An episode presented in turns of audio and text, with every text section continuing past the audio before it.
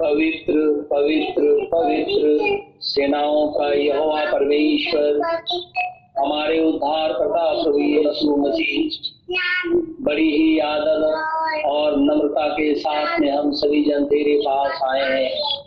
हम धन्यवाद देते हैं। हम तेरी महिमा, तेरी स्तुति करते हैं कि तूने एक मौका फिर से हमें दिया है ताकि हम तेरे नाम की चर्चा करें। तेरे नाम की बड़ाई करें। तुझे धन्य और पवित्र कहें। तेरा नाम मुबारक कहें। क्योंकि हे प्रभु, ऐसा करना हमें अच्छा लगता है। क्योंकि तू कहता है, मेरे नाम की बड़ाई करो। जय जयकार के साथ में नारे लगाओ। क्योंकि महाप्रतापी राजा प्रभु यीशु मसीह आ रहा है। वो राजाओं का राजा, प्रभुओं का प्रभु है। वही सब कुछ है। वही अद्वैत और जीवित परमेश्वर है। हम बातों में उसी से मिलेंगे। हम हवा में उसी से मिलेंगे। इसलिए हे मेरे प्रभु, हे मेरे परमेश्वर, हम तेरा धन्यवाद करते हैं। हम तेरी स्तुति और तेरी प्रशंसा करते हैं। क्योंकि तू धन्य है, तू पवित्र है, तू अति पवित्र है। तेरा नाम मुबारक हो। सारी सृष्टि झुक करके तुझे धन्यवाद करती है। आकाश मंडल तेरे सामने अपने सिर को झुकाता है। नदी, नाले, पहाड़, ये सारी चीज़ें मिल करके जय जयकार के नारे लगाते हैं। सारे तारे एक साथ मिलकर के होसन्ना के नारे लगाते हैं। खुदाया, हम पृथ्वी के ऊपर में इस रात्रि में बैठे हुए हैं। हम भी एक मन, एक चीज़ खो करके तेरी जय जयकार करते हैं। और कहते हैं, धन्य है इसराइल का खुदा धन्य है हमारा उद्धार करता प्रभु यीशु मसीह, जो जीवित है, दयालु और धर्मी परमेश्वर है। उसका नाम मुबारक हो। तेरे खुदावन खुदा, हम तेरा धन्यवाद, तेरी स्तुति और तेरी महिमा करते हैं, क्योंकि हम जानते हैं, उद्धार तो खुदा के द्वारा ही है। हमारे पापों की क्षमा तेरे लहू से ही होता है।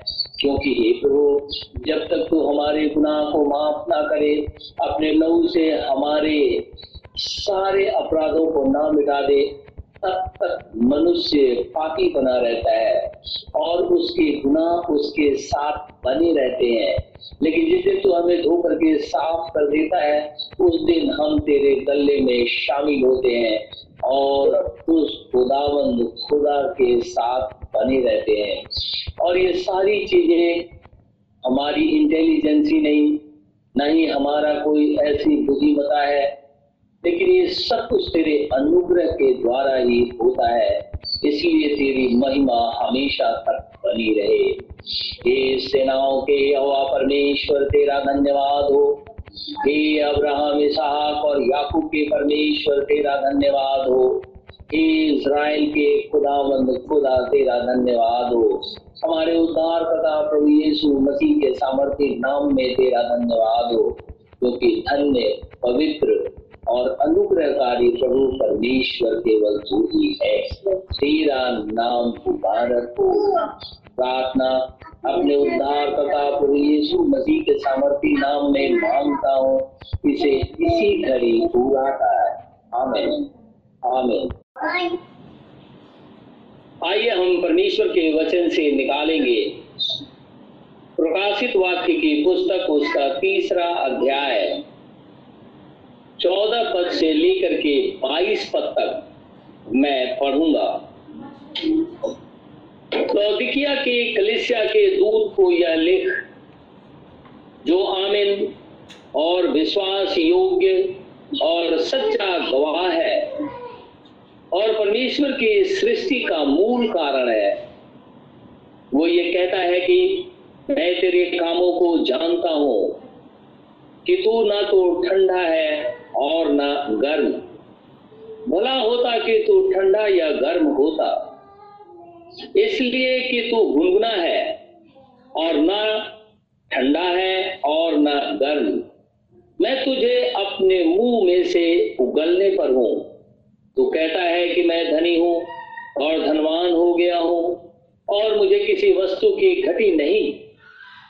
और ये नहीं जानता कि तू अभागा है और तुच्छ और कंगाल और अंधा और नंगा है। इसके लिए मैं तुझे सम्मति देता हूँ कि आग में ताया हुआ सोना मुझसे मोल ले, कि तू धनी हो जाए और श्वेत वस्त्र ले ले, कि पहनकर तुझे अपने नंगेपन की लज्जा ना हो। और अपनी आँखों में लगाने के लिए सुरमा ले, कि तू देखने लगे। मैं जिन जिन से प्रेम करता हूँ, उन सबको उलाना और ताड़ना देता हूँ। इसलिए सर गर्म हो और मन सिरा। देख मैं द्वार पे खड़ा हुआ खटखटाता हूँ। यदि कोई मेरा शब्द सुनकर द्वार खोलेगा तो मैं उसके पास भीतर आकर उसके साथ भोजन करूँगा और वह मेरे साथ, जो जय पाए, मैं उसे अपने साथ अपने सिंहासन पे बैठाऊँगा। जैसे मैं भी जय पाकर अपने पिता के साथ उसके सिंहासन पे बैठ गया, जिसके कान हो वो सुन ले कि आत्मा कलेशाओं से क्या कहता है? परमेश्वर के इस वचन के पढ़े और सुने, जाने पे आशीष हो। हम आज फिर से इस रात्रि के समय में हम अपने परमेश्वर का शुक्र गुजार है। हम सभी जन यीशु मसीह की उपस्थिति में बैठे हुए हैं। उसकी उपस्थिति में बैठे रहना बहुत अच्छी बात है, क्योंकि प्रभु स्वयं कहता है, अब्राहम से, हे अब्राहम, मेरी उपस्थिति में चल और फिर। अब्राहम उसकी उपस्थिति में चलने लगा। परमेश्वर ने उसके साथ वाचा बांधी। हम भी जब परमेश्वर की उपस्थिति में चलते हैं, उसकी उपस्थिति में बैठे रहते हैं, तब हम खुदा के मार्गों में ही चलते हैं। संसारिक रीति से हम अपने सारे कार्यों को करते हैं, लेकिन आत्मिक रीति से हम परमेश्वर के मार्ग में ही चलते हैं, ताकि इससे परमेश्वर की महिमा हो। और शैतान शर्मिंदा होकर के भाग खड़ा होता है। वो देखता है कि ये सब लोग यीशु मसीह के साथ चलने लगे, यीशु मसीह की बड़ाई करने लगे, यीशु मसीह की जय जयकार करने लगे, वचन को पढ़ने लगे, गीत भजन गाने लगे, यीशु मसीह से प्रार्थना करने लगे, अपने पापों से पश्चाताप करने लगे, बपतिस्मा लेने लगे झुक करके दंडवत करने लगे तो शैतान शर्मिंदा होता है और भाग जाता है। क्योंकि शैतान जो है, वो हारी हुई बाजी जीतना चाहता है।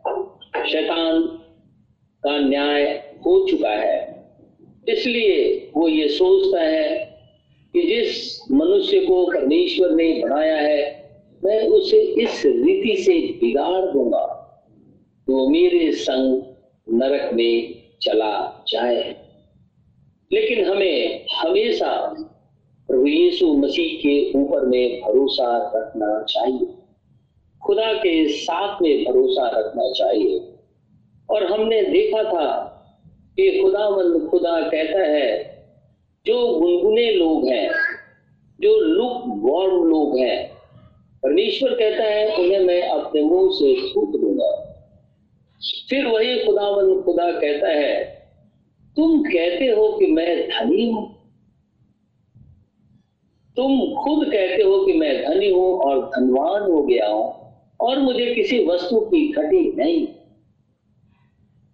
मन इस काल के लोग, लौदिकिया के कलिसिया काल के लोग, ये कहते हैं कि मुझे किसी वस्तु की घटी नहीं है। मैं संतुष्ट हूँ। इसका सीधा अर्थ है कि वो कलिसिया, वो व्यक्ति वचन से अलग रह करके ये दावा करता है। वचन में रह करके दावा नहीं करता।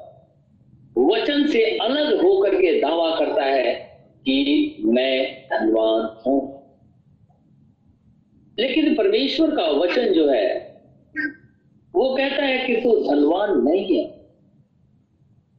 परमेश्वर जब अपने आँखों से देखता है, और हम जानते हैं कि परमेश्वर अपने नबियों के द्वारा, अपने सेवकों के द्वारा, अपने प्रॉफिट्स के द्वारा, अपने टीचर्स के द्वारा, अपने इवेंजलिस्ट के द्वारा खुदा इस पृथ्वी को देखता है कि मनुष्य को उन बातों को बताए जिससे वो व्यक्ति अनजान है।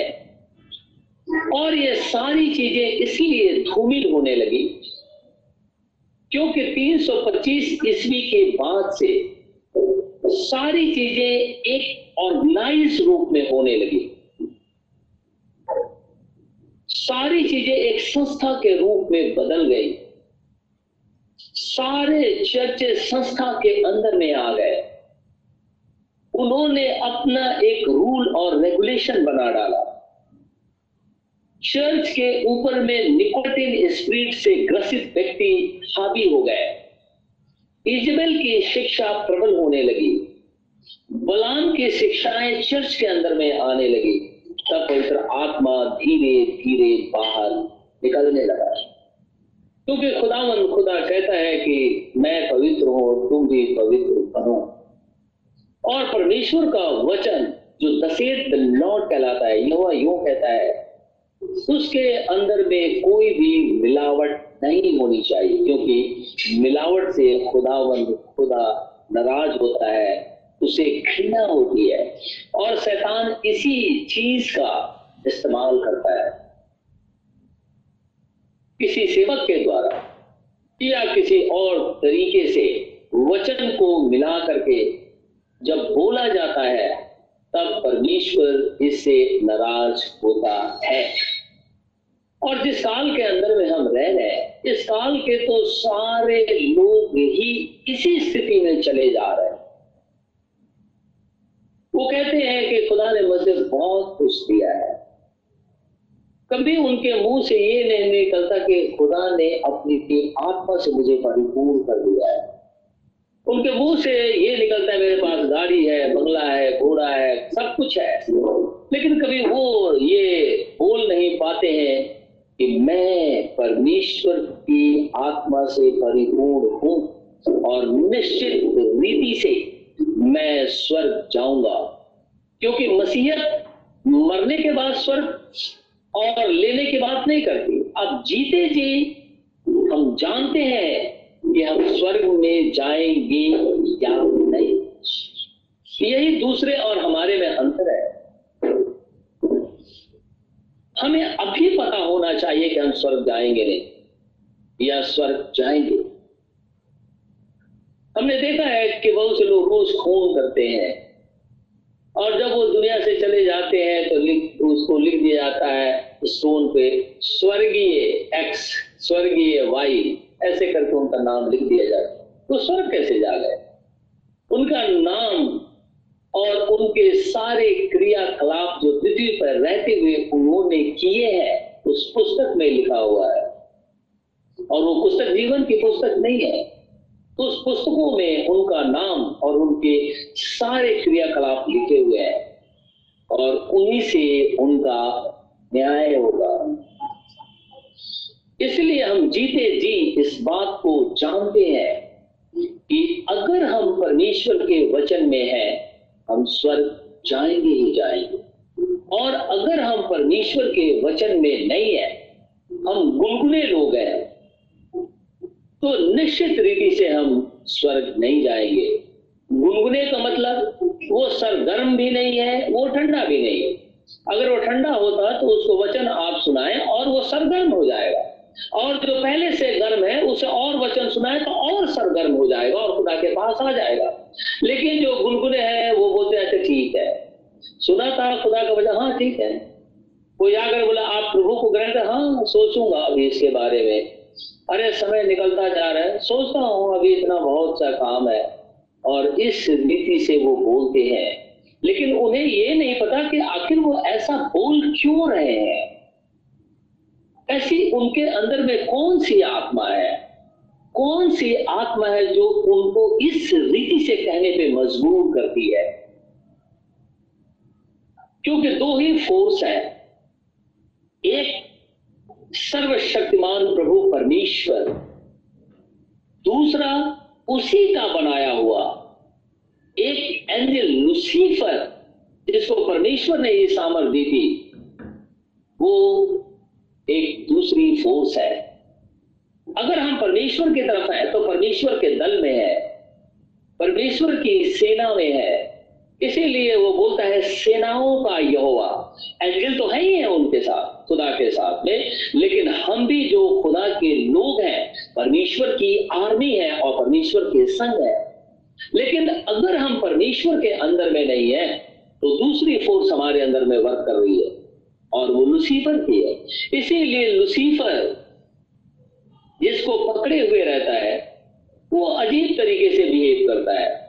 बहुत से लोग ये सोचते हैं कि शैतान जिसको पकड़ लेगा तो वो बड़बड़ बड़बड़ बोलने लगेगा या भूत खेलने लगेगा, या छटपटाने लगेगा, और तब तो हम जान जाएँगे कि उसके अंदर दुष्ट आत्मा है। लेकिन बहुत सी ऐसी आत्माएँ हैं जो बाइबल में लिखी हुई है। वो मनुष्य के अंदर में समा जाती हैं, और मनुष्य को पता ही नहीं चलता कि वो जो कर रहा है, वो अगेंस्ट वर्ड ऑफ़ गॉड है। बाइबल में लिखा है यीशु मसीह गूँगी आत्माओं को डांट के निकाल देता था। वो गूँगी आत्माएँ मनुष्य के शरीर के अंदर में समा जाती है और चुप हो जाती है। और जब कभी भी आप उसे बोले, आप प्रभु का वचन ग्रहण करेंगे, खुदा की बड़ाई करें हाँ सोचता हूँ, ठीक है। आपने बोला था, वो ठीक है। फिर थोड़ी देर बाद वो दूसरी बातें करने लगते फिर थोड़ी देर बाद वो तीसरी बातें करने लगते।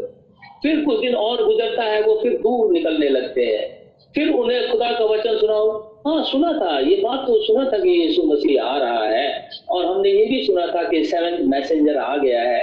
हमने ये भी सुना था कि प्रकाशित वाक्य दस सात पूरा हो गया है। हमने ये भी सुना था कि मला की चार पूरा हो गया। हाँ ये बात ठीक है। लेकिन वो एक बात है इसके अंदर में कि क्या ये बात एकदम ठीक है?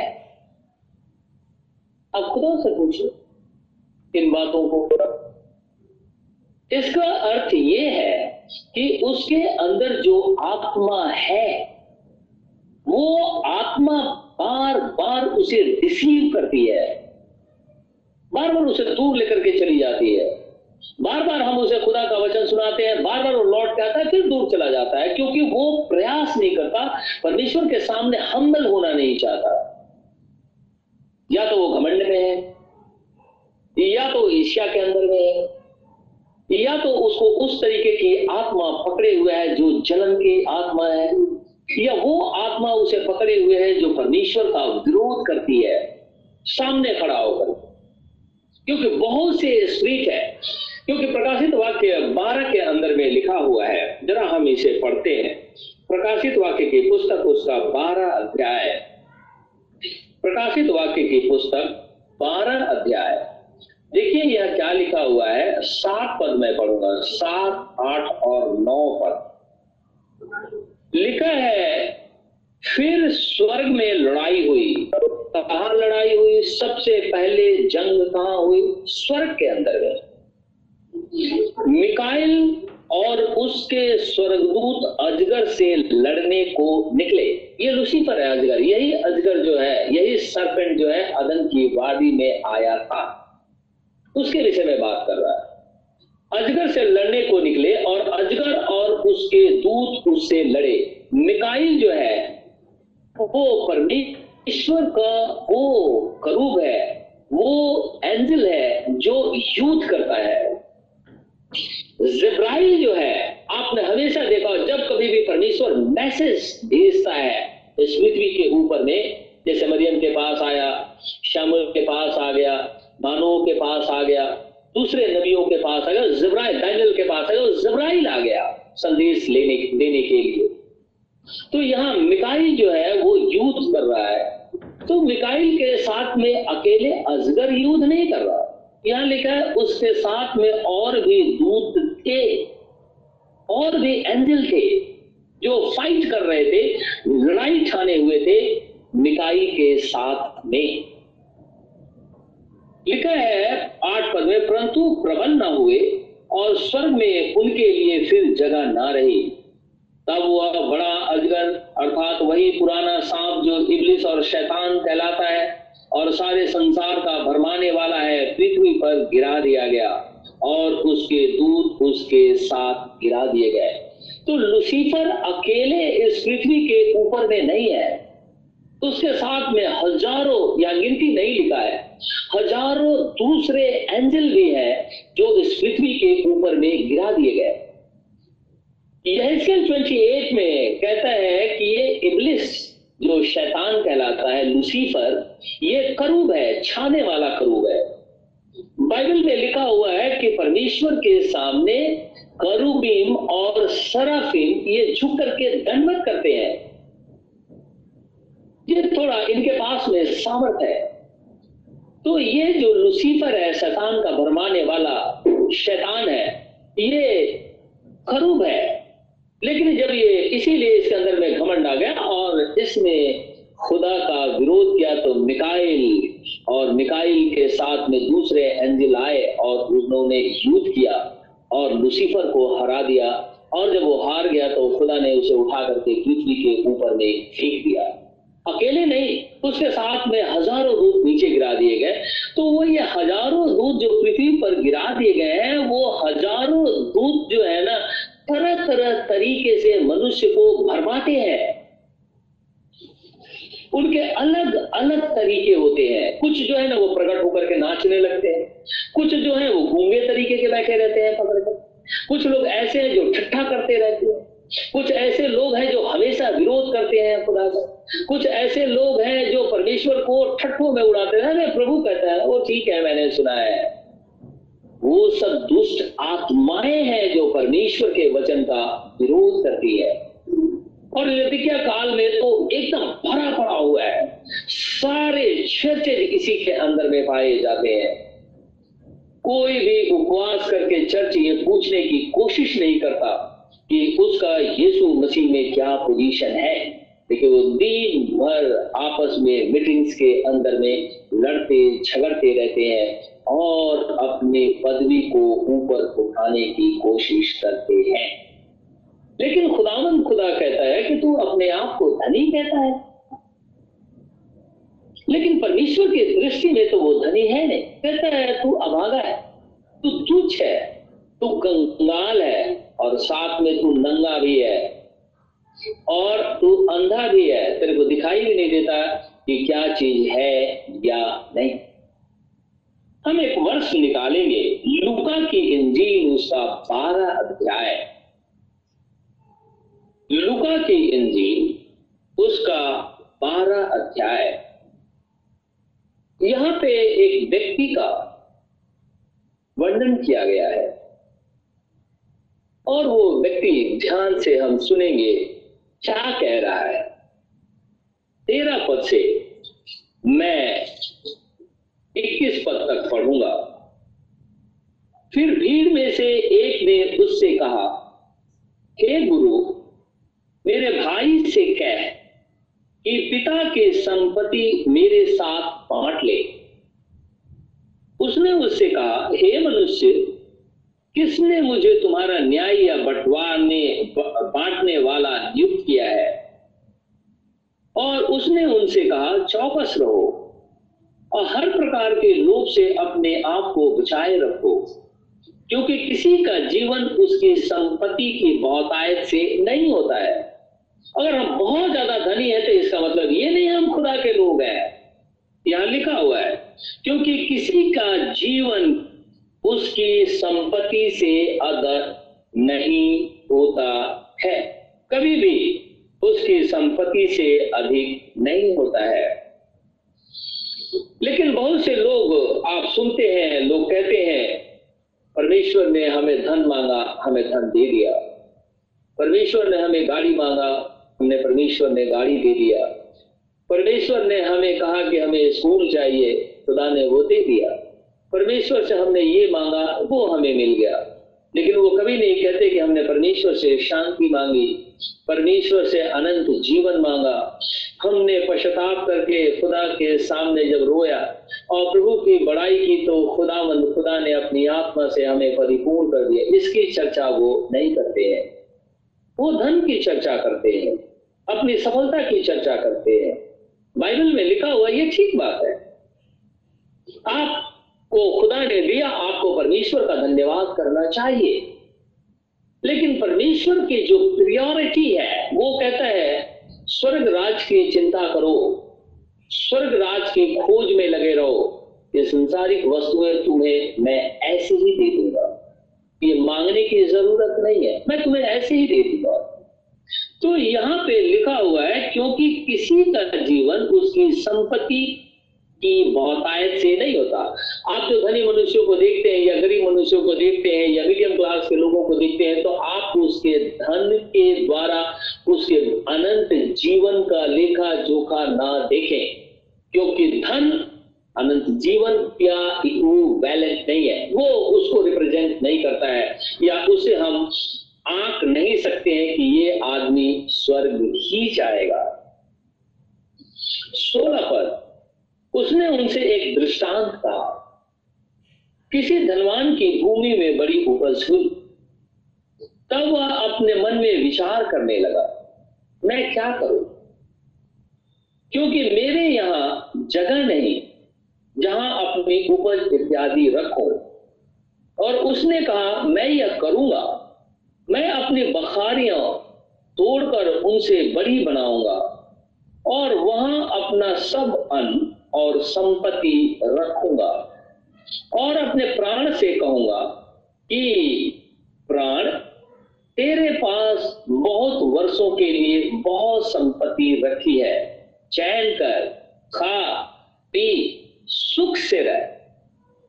परंतु परमेश्वर ने उसे कहा, हे मूर्ख, इसी रात तेरा प्राण तुझे ले लिया जाएगा।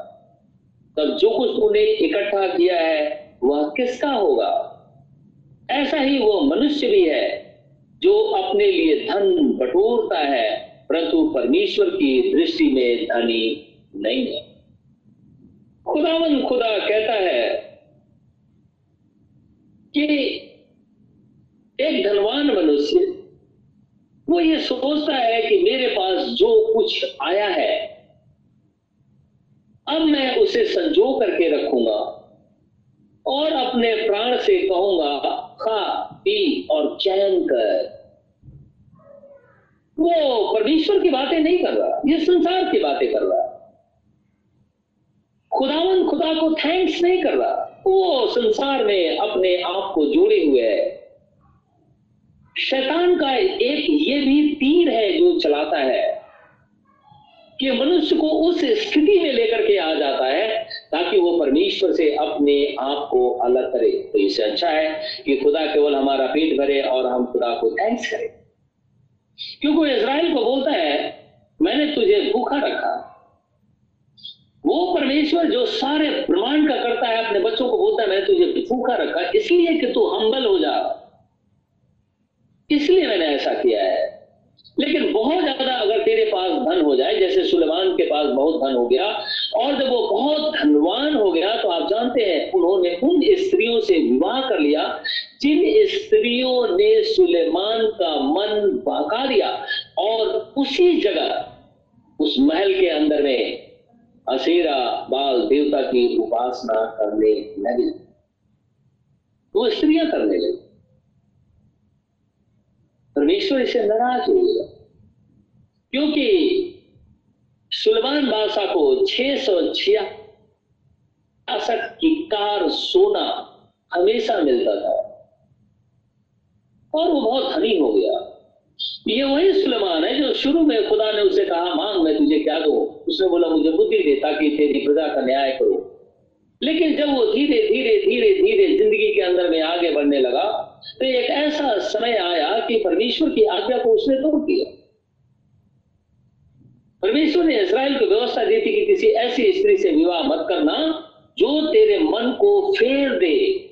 परमेश्वर के विरोध में खड़ा कर दे, क्योंकि वो अपने देवता लेकर के आएगी और तेरे मन को फेर देगी। लेकिन ये माना नहीं, इसने शादी कर ली। जैसे शादी कर ली धीरे धीरे चलते चलते उन स्त्रियों ने उसी भवन के अंदर में जहाँ खुदावंद, खुदा का सारी चीज़ें होती थी, इन लोगों ने मूर्ति की स्थापना कर दी, उसकी वर्शिप करने लगे। परमेश्वर को अलग कर दिया। सुख चैन की ज़िंदगी जीने लगे। सारी चीज़ें उस घर के अंदर में होने लगी। इज़राइल से ग्लोरी बाहर निकल करके आ सब कुछ तहस नहस होने लगा। एक ऐसी स्थिति में लोग आ गए कि इज़राइली भी भयभीत होने लगे। और सुलेमान बादशाह इस स्थिति में पड़ा रहा।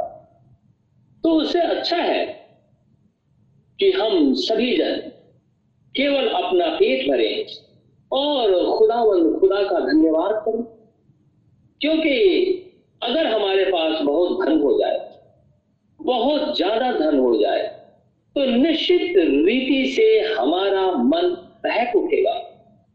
और जैसे ही हमारा मन बहक उठेगा, वैसे ही सारी चीज़ें गिरना शुरू हो जाती है। इसीलिए इस व्यक्ति का मन भी बहक गया और ये व्यक्ति कहने लगा कि, हे मेरे मन, खा, पी और आराम से रह। परमेश्वर ने कहा, हे मूर्ख हे मूर्ख, आज ही तेरा प्राण मैं ले लू। आज ही मैं तेरा प्राण ले लू। तब तू क्या करेगा? ये धन संपत्ति क्या होगी? परमेश्वर इसी कलिसिया को, जो कलिसिया जो है लौतिकिया की है, वो कहता है कि तुम लोग अपने आप को धनी कहते हो। और लेकिन मेरी दृष्टि के अंदर में तुम सभी जन भूखे नंगे हो। तुम लोग के पास कुछ ही नहीं है। तुम लोग संसारिक धन को दिखाते हो। संसारिक धन स्वर्ग नहीं जाएगा। लेकिन आत्मिक रीति से जो कुछ भी हम कमाएँगे, वही स्वर्ग जाएगा। इसीलिए इस कलिसिया काल के लोग धनी तो हैं, लेकिन आत्मिक रीति से कंगाल है। उत्पत्ति की पुस्तक, उसका इकतीस अध्याय। जेनेसिस चैप्टर थर्टी वन और मैं कुछ पद पढ़ूँगा। पहले पढ़ूँगा मैं चौदह पद से लेकर के, और बीस पद तक। लिखा है, तब राहेल और लिया ने उससे कहा, क्या हमारे पिता के घर में अब भी हमारा कुछ भाग व अंश बचा है? क्या हम उसकी दृष्टि में पराये न ठहरे?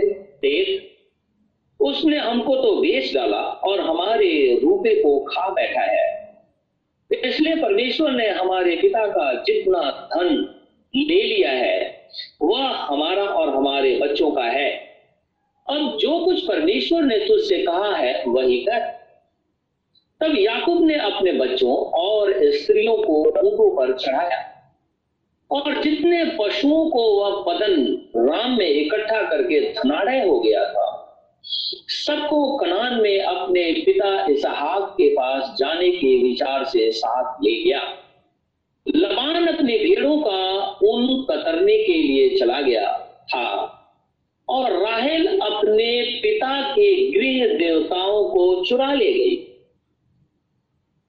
अब जानते हैं, लोग अपने घरों के अंदर में मूर्तियाँ रखते हैं और वो ये कहते हैं कि हमारा कौन देता है? लबान के साथ भी ऐसा ही था। उसकी दोनों बेटियाँ याकूब से शादी होने के बाद भी जबकि याकूब को खुदा ने दर्शन दिया था। खुदा ने याकूब से बाचा भी बांधा था। और वो थनाड़े भी हो गया था। लेकिन उसकी पत्नी ने राहेल जो थी, घर के गृह देवता को चुरा करके ताक करी। उसकी पूजा करी दिया यानी उन देवी देवताओं को कनान देश में लेकर के जाएगी। जिसका वायदा खुदा ने अब्राहम से किया है, इसहाक से किया है और खुद जाकुब से भी किया है, उसकी पत्नी मूर्ति चुरा करके भाग गई। कैसे भागी? वो ऊँट पे बैठ करके, गधे पे बैठ करके, ऊँट पे बैठ करके चली आ रही थी। उसने ऊँट के ऊपर रख करके उसी के ऊपर में बैठ गई।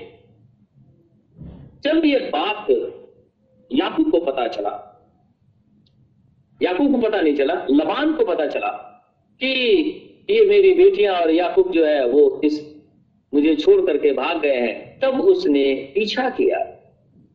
अब मैं पढ़ूँगा बाईस पद से कुछ पद तक। लिखा है तीसरे दिन लबान को समाचार मिला कि याकूब भाग गया है।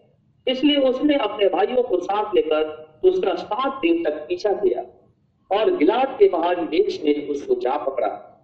परंतु परमेश्वर ने रात के स्वप्न में आरामी लबान के पास आकर कहा, सावधान सावधान रह। तू याकूब से न तो भला कहना और न बुरा। देखिए, परमेश्वर किस रीति से अपने लोगों को बचाता है? लोग परमेश्वर को, वो सोचते हैं, पता नहीं, प्रभु हमारी मदद करेगा कि नहीं करेगा।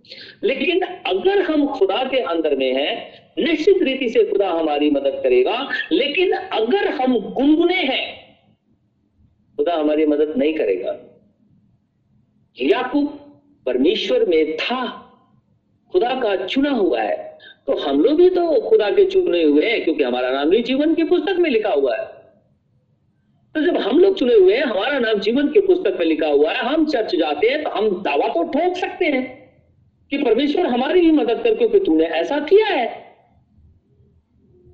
तो यहाँ पे कहता है खुदा उसे कहने लगा, सावधान रह, तू याकूब से ना तो भला कहना और ना बुरा। और लबान याकूब के पास पहुँच गया। याकूब अपना तंबू गिलाद नामक पहाड़ी देश में खड़ा किए पड़ा था। और लबान ने भी अपने भाइयों के साथ अपना तंबू उसी पहाड़ी देश में खड़ा किया। तब लबान याकूब से कहने लगा, तूने यह क्या किया कि मेरे पास से चोरी से चला आया। और मेरी बेटियों को ऐसा ले आया मानो तलवार के बल से बंदी बनाई गई हो। तू क्यों चुपके से भाग आया? और मुझसे बिना कहे, कुछ कहे मेरे पास से चोरी से चला आया। नहीं तो मैं तुझे आनंद के साथ मृदंग और वीणा बजवाते और गीत गवाते विदा करता। तूने तो मुझे अपने बेटे बेटियों की चूमने तक ना दिया। तूने मूर्खता की है। तुम लोगों की हानि करने की शक्ति मेरे हाथ पर तो है, पर तुम्हारे पिता के परमेश्वर ने मुझसे बीती रात कहा, सावधान रह याकूब से न तो भला कहना और न बुरा, उसको कुछ भी मत बोलना। भला अब तो अपने पिता के घर का बड़ा अभिलाषी होकर चला आया तो चला आया, पर मेरे देवताओं को तू क्यों चुरा करके ले आया है? याकूब चुरा करके नहीं लाया था। उसकी पत्नी राहेल चुरा करके ले आई थी गृह देवताओं को। लोग घरों के अंदर में अपने गृह देवता कुल देवता की पूजा करते हैं ना। थाली में रख देते हैं, वहाँ सिंदूर रख देते हैं, वहाँ फूल रख देते हैं, वहाँ माला रख देते हैं, अगरबत्ती जला देते हैं, लाल कपड़े से ढक देते हैं, पूजा करते हैं और वो बोलते हैं, हमारा कुल देवता डेली सुबह उठ करके करते हैं। ये स्त्रियाँ भी ऐसी ही थी। याकूब को ये बात पता ही नहीं। जब इसे बातें होने लगी, याकूब ने लबान को उत्तर दिया मैं ये सोच कर डर गया था कि तू कहीं तू अपनी बेटियों को मुझसे छीन न ले। जिस किसी के पास तूने अपने देवताओं को पाए, वह जीवित ना बचेगा। मेरे पास तेरा जो कुछ निकले, उसे भाई बंधुओं के सामने पहचान कर ले क्योंकि याकूब न जानता था कि राहेल देवताओं को चुरा ले आई है। यह सुनकर लबान याकूब और लिया और दोनों दासियों के तंबुओं में गया और कुछ ना मिला, तब लिया के तंबू में से निकलकर राहिल के तंबू में गया। राहिल तो पूरे देवताओं को ऊँट की काठी में रख के उस पर बैठ गई थी, बैठी थी। लबान ने उसके सारे तंबू में टटोलने पर भी उन्हें ना पाया। राहिल ने अपने पिता से कहा, हे मेरे प्रभु, इससे अप्रसन्न न हो कि मैं तेरे सामने नहीं उठी। क्योंकि मैं मासिक धर्म से हूँ, अतः उसे ढूँढने पर भी गृह देवता उसको ना मिले। लेकिन बाइबल कहती है कि उसके ऊपर में वो बैठ गई थी। आगे जब हम पढ़ेंगे, खुदा याकूब की मदद नहीं किया। याकूब कहने लगा कि परमेश्वर ने मेरे साथ कमेंट किया है। जब वो भाग रहा था तो जंगल में जाकर के वो सो गया था, रात को खुदा ने उसे दर्शन दिया था। और दर्शन में उसने देखा था कि एक सीढ़ी स्वर्ग में लगी है, स्वर्गदूत उतर रहे चढ़ रहे और वहाँ वो सुबह उठा कह लगा, कितनी भयानक बात है, ये तो खुदा का भवन है। और उसने पत्थर पे तेल डाला और कहने लगा कि, अगर तू अब्राहम, इसहाक और मेरा खुदावन खुदा है तो जब तू मुझे जीवित बचा करके इस देश में लेकर के आएगा तो मैं तुझे दसवांश दूँगा, मैं सब कुछ तुझे दूँगा। परमेश्वर उसे उठा करके ले आया।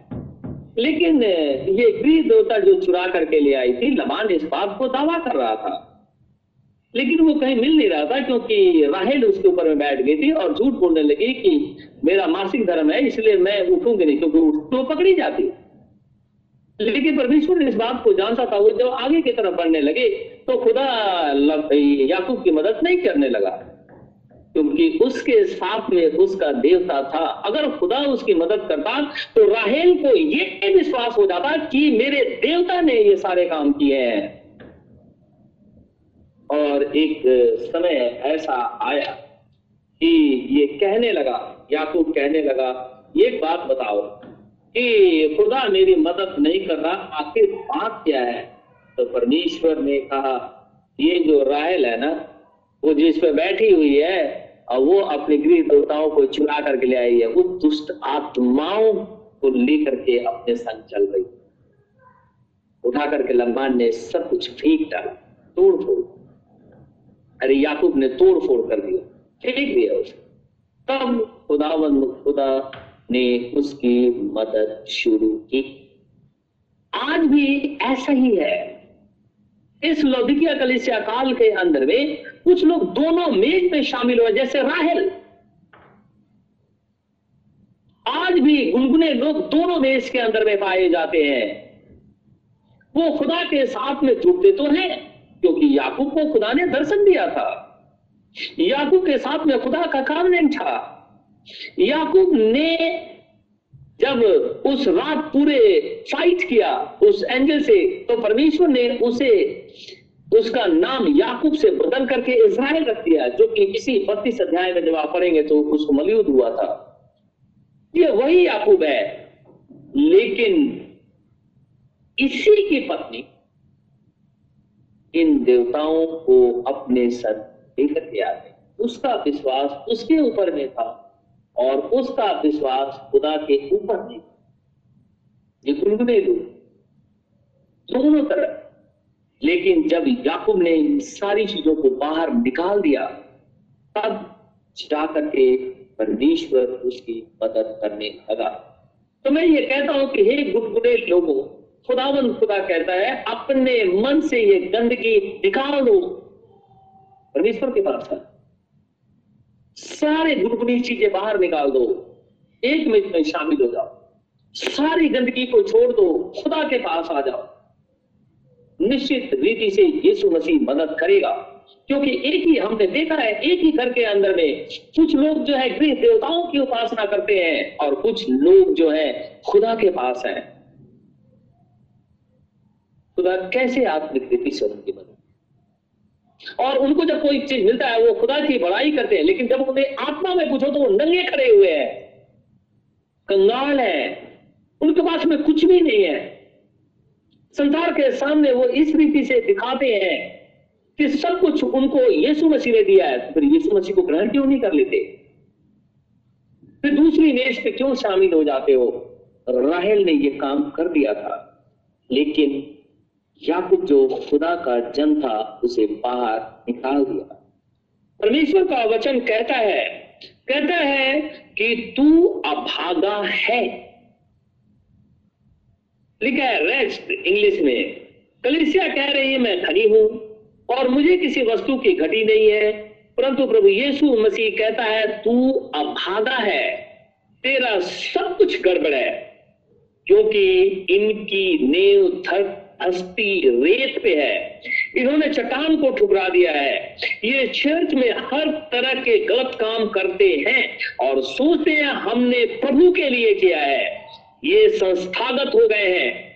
ये भक्ति का भेष धरते तो है, परंतु यहोवा की सामर्थ्य हमेशा इंकार कर देते हैं। ये वो गुनगुने लोग हैं जिनसे खुदा कहता है कि तुम लोग अभागे हो। ये वो लोग हैं जिनको परमेश्वर ही कहता है, तुम लोग गुनगुने लोग तुम दोनों तरफ़ हो। अपने आप को धनवान कहते हो। तुम लोग नंगे आदमी हो। अभागे हो। तुच्छ हो। कंगाल हो। सारी गंदगी तुम्हारे साथ लगती हुई है। फिर भी तुम लोग उसे छोड़ना नहीं चाहते हो। अभागा हम समझते हैं कि अभागा किसे कहते जिसका कोई उसको बोलते हैं अभागा। अपनी भाषा में हम तो यही बोलते हैं ना, कोई बोलता है, ये अभागा है। मतलब इसका कोई भी नहीं है। यानी परमेश्वर भी उसका नहीं है। वो तो संसार में यूँ ही घूमे चला जा रहा है। वो इस स्थिति में अपने आप को लेकर के आ गया है। परमेश्वर अनुग्रह करना चाहता है, लेकिन वो मनुष्य अनुग्रह लेना ही नहीं चाहता। राहेल दोनों तरफ़ थी आज गुनगुने लोग इस कलिसिया काल में दोनों तरफ़ हैं। वो बोल्ड नहीं है। वो खुदा के ऊपर में ईमान ही नहीं ले आते। वो सोचते हैं कि सर ऐसा करेंगे तो क्या पता कुछ गड़बड़ हो जाए। क्या परमेश्वर सामर्थी नहीं है? क्या खुदावन खुदा से भी कोई बड़ा है? क्या परमेश्वर से भी कोई बड़ा है? नहीं, कोई भी नहीं। यीशु मसीह सर्वशक्तिमान है उससे कोई भी बड़ा नहीं है। इसीलिए वो कहता है, सेनाओं का ये यहोवा परमेश्वर है वो। ये वो खुदा है जो आज हमारे संग बना हुआ है। प्रभु, हम सबको आशीष और बरकत दे। आइए हम प्रार्थना में जाएँगे। प्रभु को धन्यवाद करेंगे। धन्यवाद मेरे प्रभु, धन्यवाद मेरे परमेश्वर, धन्यवाद मेरे खुदा खुदा, धन्यवाद मेरे श्री परमेश्वर। मैं चाहता हूँ कि कलिसिया राहल की तरह ना हो। मैं चाहता हूँ खुदावन खुदा, कितने भाई और बहन वचन को सुन रहे मैं चाहता हूँ राहल की तरह ना हो। पहले वो थे लेकिन जैसे वो वचन सुने, वो राहल की तरह ना हो। वो उन देवी देवताओं को उठा करके मन से, हृदय से, आत्मा से और अपने शरीर से भी, अपने घरों से भी, ताकि इससे खुदा की महिमा पड़े क्योंकि राहल जब तक थी, तब तक थी, लेकिन खुदा ने जब याकूब को वॉर्न कर दिया, याकूब ने तुरंत उठा करके पूछा कि किसके पास ये गंदगी है? क्यों खुदा मेरी मदद नहीं कर रहा है? जब उसने देखा कि राहल ऐसा की हुई है तो उसने सब कुछ उठा करके देख दिया खुदा उसे कर। जब आज हमने खुदा का वचन सुना है इससे पहले अगर हम राहल थे गुनगुने थे लेकिन जैसे आज वचन हमने सुना है सारी गंदगी अपने शरीर अपने घर अपनी आत्मा से बाहर निकाल दे यीशु मसीह के साथ जुड़ जाए ताकि परमेश्वर हमारी मदद करे। और अगर हम अपने हृदय से इन मूर्तियों को, इन मुसीफर की चीज़ों को बाहर नहीं निकालते हैं, खुदा हमारी मदद नहीं चाहता हूँ हम राहल की तरह नहीं लेकिन राहल ने जब पश्चाताप किया, राहल को जब सच्चे मार्ग पे ले जाया गया याकूब की तरह तो परमेश्वर ने उसके ऊपर रहम किया। आज हमारे ऊपर भी चाहता हूँ कि प्रभु जितने भाई बहन ने तेरे वचन को सुना है, वो अपनी ज़िंदगी से इस गंदगी को टोना, जादू, भूत प्रेत और उन रिजेक्ट करने वालों के पास ना जाए। लेकिन केवल तेरे पास आए, छुकर के तुझे दंडवत करे। क्योंकि तू ही सर्वशक्तिमान प्रभु परमेश्वर है। तेरा नाम मुबारक। खुदाया तेरी स्तुति हो, ताकि हमारे घरों के अंदर में तेरा नाम गूंजने लगे। शैतान भाग खड़ा हो, ऐसा होने देगा। जो भी ये दुष्ट आत्मा किसी के घर के अंदर में अगर प्रवीण हो रही है, वो वचन को सुनना नहीं चाहती। मैं उसे अपने उद्धार करता प्रभु यीशु मसीह के नाम से डांटता हूँ, ताकि घर से बाहर निकल जाए। और बच्चे से लेकर के बूढ़े तक सब यीशु मसीह के अंदर में आ गए और तेरे फरिश्ते उस घर के अंदर में लगे रहे, ताकि दुष्ट उस धर्म पे कभी भी प्रबल न ही धमकाने पाए। लेकिन मैं चाहता हूँ खुदा तू उसे धमका ताकि वो तेरे बच्चों के घर से भाग खड़े हो और कभी भी प्रबल होने ना पाए। खुदा, मैं चाहता हूँ कि तू इसी घड़ी कर ताकि इसे तेरी खुदाया तेरा।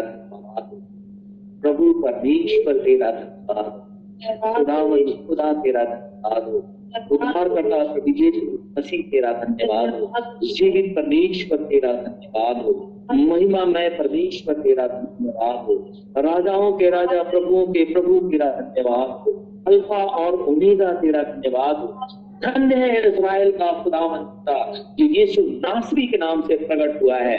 उसकी महिमा हमेशा तक बनी रहे। खुदाया तेरी बड़ाई हो। मेरे प्रभु, मेरे परमेश्वर विनती और प्रार्थना करता हूँ, ये कोरोना वायरस जो फैला हुआ है, ऐसे संकट की घड़ी में तू अपने बच्चों के साथ बना रहे। उन्हें सबको लहू में छुपाए रख ताकि ये महामारी शरीर को छूने क्योंकि तू स्वयं कहता है, कोई भी तपाली तेरे डेरे के निकट नहीं आएगी। क्योंकि मैं तेरा खुदा हूँ। मैं चाहता हूँ ये वचन हमारी ज़िंदगी में कितनी भी अगर खुदा हम गलती करते हैं इसके बावजूद भी ये महामारी हमें छूने तेरी महिमा हमेशा तक बनी खुदा इज़राइल के ऊपर में भी तैयार है। हमारे दिल्ली हमारे देश और पूरे संसार के ऊपर में तैयार है। मर्ज़ी तेरी पूरी हो। प्रार्थना अपने उद्धार करता प्रभु यीशु नासरी के नाम से माँगता हूँ जिसे इसी घड़ी पूरा है। आमीन। आमीन। आमीन। ऐ हमारे बाप तू जो स्वर्ग में है तेरा नाम पाक माना जाए। तेरी बादशाह तेरी मर्ज़ी जैसे स्वर्ग में ज़मीन पर भी हमारे रोज की रोटी आज हम जिस प्रकार हम कसूरवारों को माफ़ करते हैं तू भी मेरे कसूरों को माफ़ कर हमें अजमाइश में न पड़ने परंतु बुराई से बचा क्योंकि बादशाह कुदरत और जलाल हमेशा तेरी है। आमीन। आमीन।